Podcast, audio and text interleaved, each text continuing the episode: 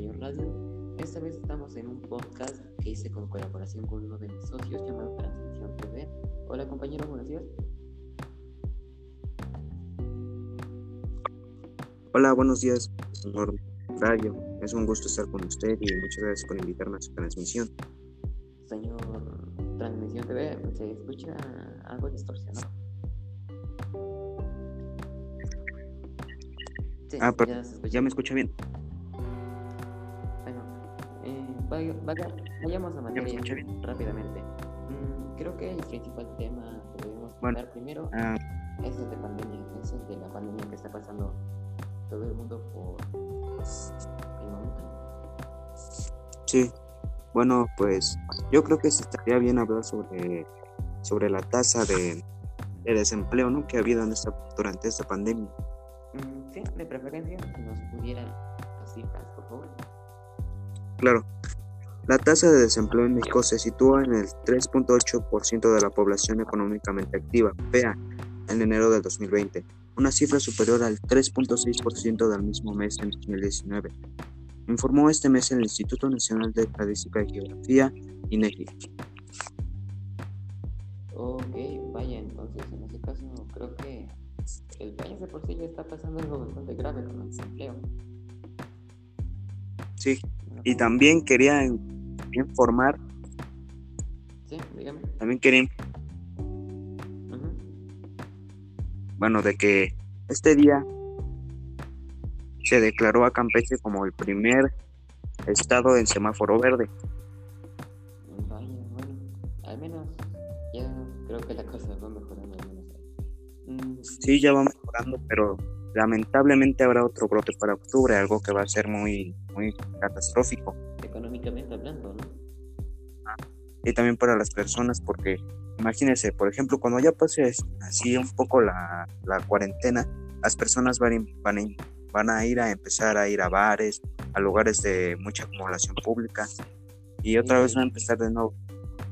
Volverá a ser el, rebot, el rebrote, ¿no? Sí, volverá a ser el rebrote.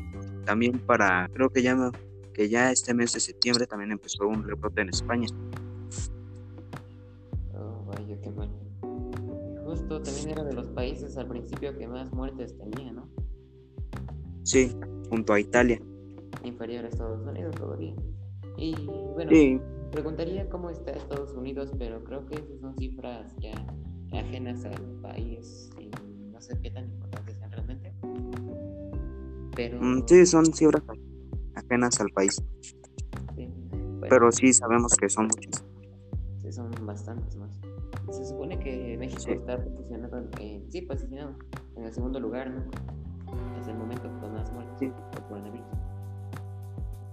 Sí, México está posicionado en segundo lugar. Sí, por eso. Y realmente yo digo que se debe más a a las personas que no saben así responsabilizarse sobre el virus. Hay personas que incluso llegan a salir sin cubrebocas, sin alguna medida de, seguri- de seguridad sanitaria. De hecho, incluso hay bastantes casos grabados o reportados sobre estos mismos. Y honestamente creo sí, que por es ejemplo. bastante inconsciente de su parte. Sí, hay muchas personas conscientes que piensan que... que... Y también creo que deberíamos apuntar un poco del miedo que estamos teniendo últimamente, porque hay muchas personas con miedo en el país, personas que tienen miedo a salir a... Y bueno, no solo ellas, también personas de escasos recursos que tal vez eh, su familia es bastante grande y no tiene pues trabajo, vaya, lo que estábamos hablando al principio, la tasa de desempleo. Sí, por ejemplo, yo no sé si usted vio un documental que hizo Luisito Comunica donde, donde hablaba sobre la cuarentena, pero algo que me disgustó un poco de ese documental fue que solo entrevistaba a personas que estaban bien económicamente, o sea que ten, podían generar ingresos desde casa, y yo creo que sería mucho mejor que, que se hablara, ¿no?, de las personas de, de escasos recursos. De... de hecho, sí. Y bueno, en estándares de educación en el país, ¿cómo estamos actualmente? Yo digo que hay muchos profesores ya preparados, ¿no?, que, que ya saben cómo van a manejar su situación, que cómo van a mandar los trabajos a los alumnos, pero también hay muchos otros, y creo que son más, que realmente no saben usar a veces las redes sociales o que no están bien informados de, de cómo usarlas. Sí, tecnología, ¿no? Sí, también he tenido muchos casos en, el, en los que dicen las personas, es que yo no le entiendo mucho a la clase porque el profesor va muy rápido, la profesora va rápido, no se ve la cámara. También. Y bueno, supongo que eso también afecta en parte a los maestros y tanto a los, a los alumnos también, ya que a los alumnos tanto no les deja un buen aprendizaje como a los maestros se les dificulta que los alumnos tienen tareas. Y lo digo porque personalmente lo he visto, tengo familiares que son maestros y honestamente la están pasando algunos muy mal. Sí, sinceramente sí. Hay alumnos que a veces no tienen las posibilidades de de comprarse una buena computadora o ir a un, incluso a un ciber para pagar, porque la situación está muy gasta. Pues, y creo que también aprovechando el, el tema de la, el, poco índice, bueno, más bien, el gran índice de desempleo y las pocas oportunidades de estudio que se viven en el país, creo que debería de ser un pequeño una pequeña cita sobre que los medios de comunicación no hablan mucho de esto. Y creo que eso es un error. Sí, yo creo que también es, es un error, pero creo que... Habla de personas que sí, tal vez son famosas, entre otras cosas, pero nunca se habla de este tipo de casos en los que la economía es bastante baja y creo que deberían de centrarse más en este tipo de temas. Sí. Ya que es por lo que el país está pasando más actualmente. Sí, sí se han hecho reportajes, pero realmente la mayoría son muy malos, no informan bien.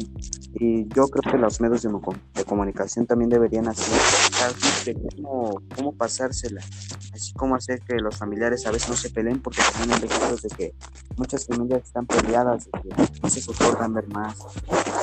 Pues sí, es que la incluso el mismo gobierno debe debe dar esos tips así de que cómo pasarlo en la cuarentena, cómo administrar bien el dinero en este caso, cosas así. Sí, de hecho, pero como ya lo había dicho antes, de hecho de esto casi no sé, y creo que es una pena. Sí, casi nunca siento paz. Y también realmente se ha visto que incluso, no sé si usted lo ha visto, de que, de que las pensiones para los adultos mayores de la tercera edad están así, se llenan así de golpe, les adelantan cuatro meses. Y yo creo que eso es una medida muy buena de parte del gobierno, porque obviamente un, un señor ya grande de la tercera edad espera cada mes unos cinco mil pesos, creo que debe ser muy agobiante, y por eso creo que sí es muy bueno que se adelanten la pensión y todo. De hecho, y sí, de hecho, económicamente es para las personas es bastante bueno. Y bueno, cambiando de tema sobre esta pandemia, eh, más o menos, ¿cuánto es el porcentaje, calculándole, de desempleo o muertes que habrá cerca de octubre? Mm, yo creo que, que el porcentaje disminuirá más porque, porque sinceramente ya se está regresando a una pequeña normalidad, muy pequeña, porque realmente todavía está el virus. De hecho, pero regresando a lo que habíamos dicho antes, sobre que están abriendo muchos establecimientos públicos, eh, hay una gran posibilidad de que venga un rebrote. Entonces, ¿cuánta, ¿cuánto porcentaje crees que perecería en la segunda oleada? Pues, ¿sí? Yo creo que así, ya hay, como sabes, en la primera oleada fallecieron lamentablemente muchas personas. Pero de hecho, más de setenta mil, creo. Ajá, más de sesenta mil. De hecho, creo que ya casi se alcanzaban a cien mil personas muertas. Y yo creo que morirán un poco menos porque realmente algunas personas la brincaron, se podría decir así. La enfermedad la enfermaron, pero otra vez, como ya se había aclarado antes por, eh, por López-Gatell, de que, de que no te vuelves inmune cuando ya te dio, sino que puede regresar. Y yo creo que sí, algunas personas podrían morir otra vez. Eh, ya algunas, ya las personas que ya lo aguantaron, que nunca se infectaron, pues ya serían las únicas que quedarían. Tal vez sí, hay que estar abiertos a las posibilidades. Sí. Y también, eh, bueno, también hay que estar abierto a que de por sí, si en estos momentos se pasa una crisis en cuestiones de suministros de pues salubridad, como lo pasa en los hospitales, en muchos hospitales en todo el país. Entonces, con que sí morirían las personas, ya que pues, los recursos en medicina, entre otras cosas, son muy escasos, honestamente. Sí. Y considerando que los artefactos de salubridad pública, como lo es los cubrebocas, gel antibacterial, mascarillas, también subirían bastante de precio, lo cual pondría más en riesgo a las personas con bajos recursos y se repetiría el ciclo. De hecho, yo he visto muchas personas que incluso se hacen sus propios cubrebocas. No sé si usted ha visto que se los hacen de tela. Ah, sí, de hecho yo ocupo varios y yo mismo los lavo.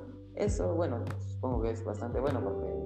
Sí, igualmente. No, no van a reciclar, pero no los tiras y los puedes ocupar bastantes veces. Y bueno, es bastante bueno. Sí, es bastante bueno.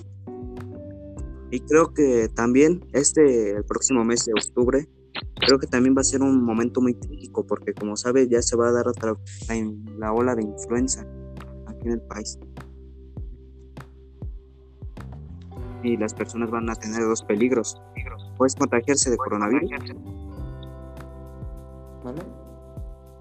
Puedes contagiarse de coronavirus o de influenza. Sí, de hecho.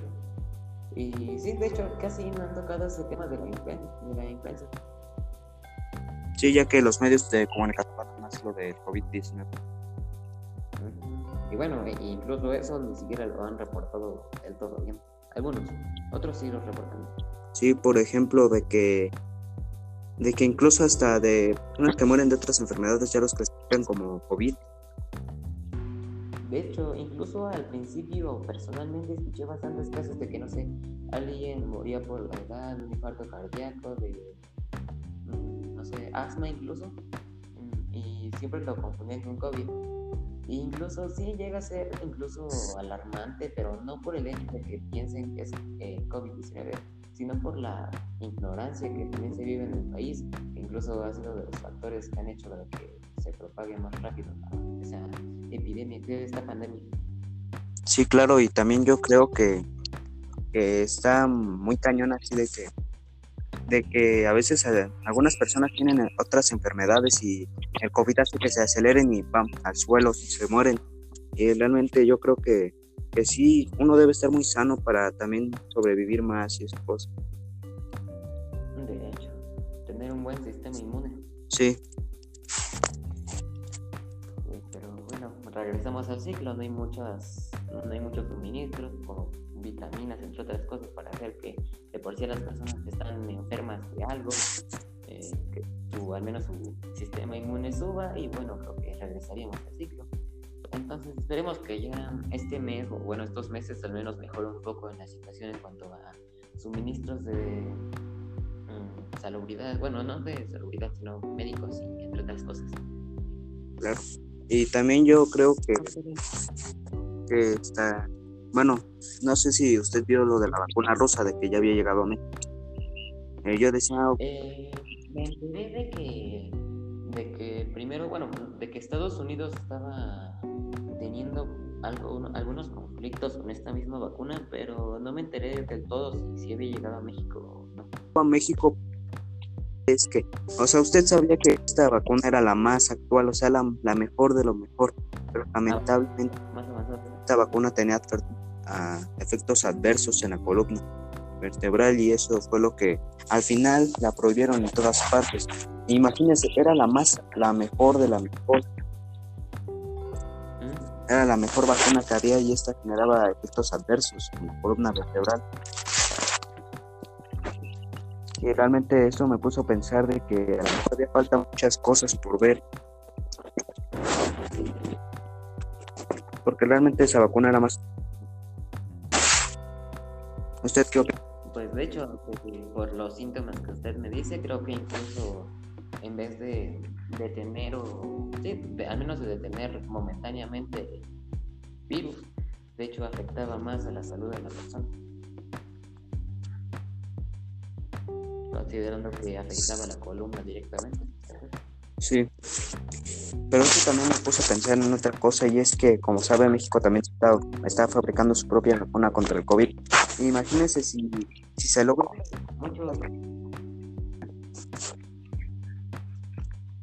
¿Cuánto dinero? Disculpe. menos extranjero generará. Pues de hecho, bueno, si de por sí muchas pruebas para COVID diecinueve son bastante caras, inclusive siendo para una sola persona, no quiero pensar cuánto podrá valer la vacuna. Pues yo creo que la etapa de la vacuna sí va a costar, pero cuando ya esté una vacuna bien realizada, pues obviamente van a ser con la influenza, de que la daban gratis, ibas al Instituto de Salud, te decían, vine por la vacuna de, de la influenza y ya te vacunan, y va a pasar lo mismo con esto. Sí, de hecho, podría, podría ser, pero recordemos que el COVID diecinueve y la influenza sí tienen algunos síntomas parecidos, pero no son del todo iguales. Entonces, no. pues, no sé si se explique, pero tal vez sí podría llegar a explicar. Bueno, pues muchas gracias por darme. En serio, te agradezco mucho. Que todas las personas que estén en casa se les estén pasando bien y que no tengan ninguna ninguna complejidad, y le mando le mando muchas felicitaciones por su primer. Igual gracias a usted, gracias por acompañarme esta, en este en esta transmisión, y espero que sí también todo el público y usted se encuentren bien. Muchas gracias. En sus Bueno, hasta luego y le deseo mucha suerte. Hasta luego. Hasta luego.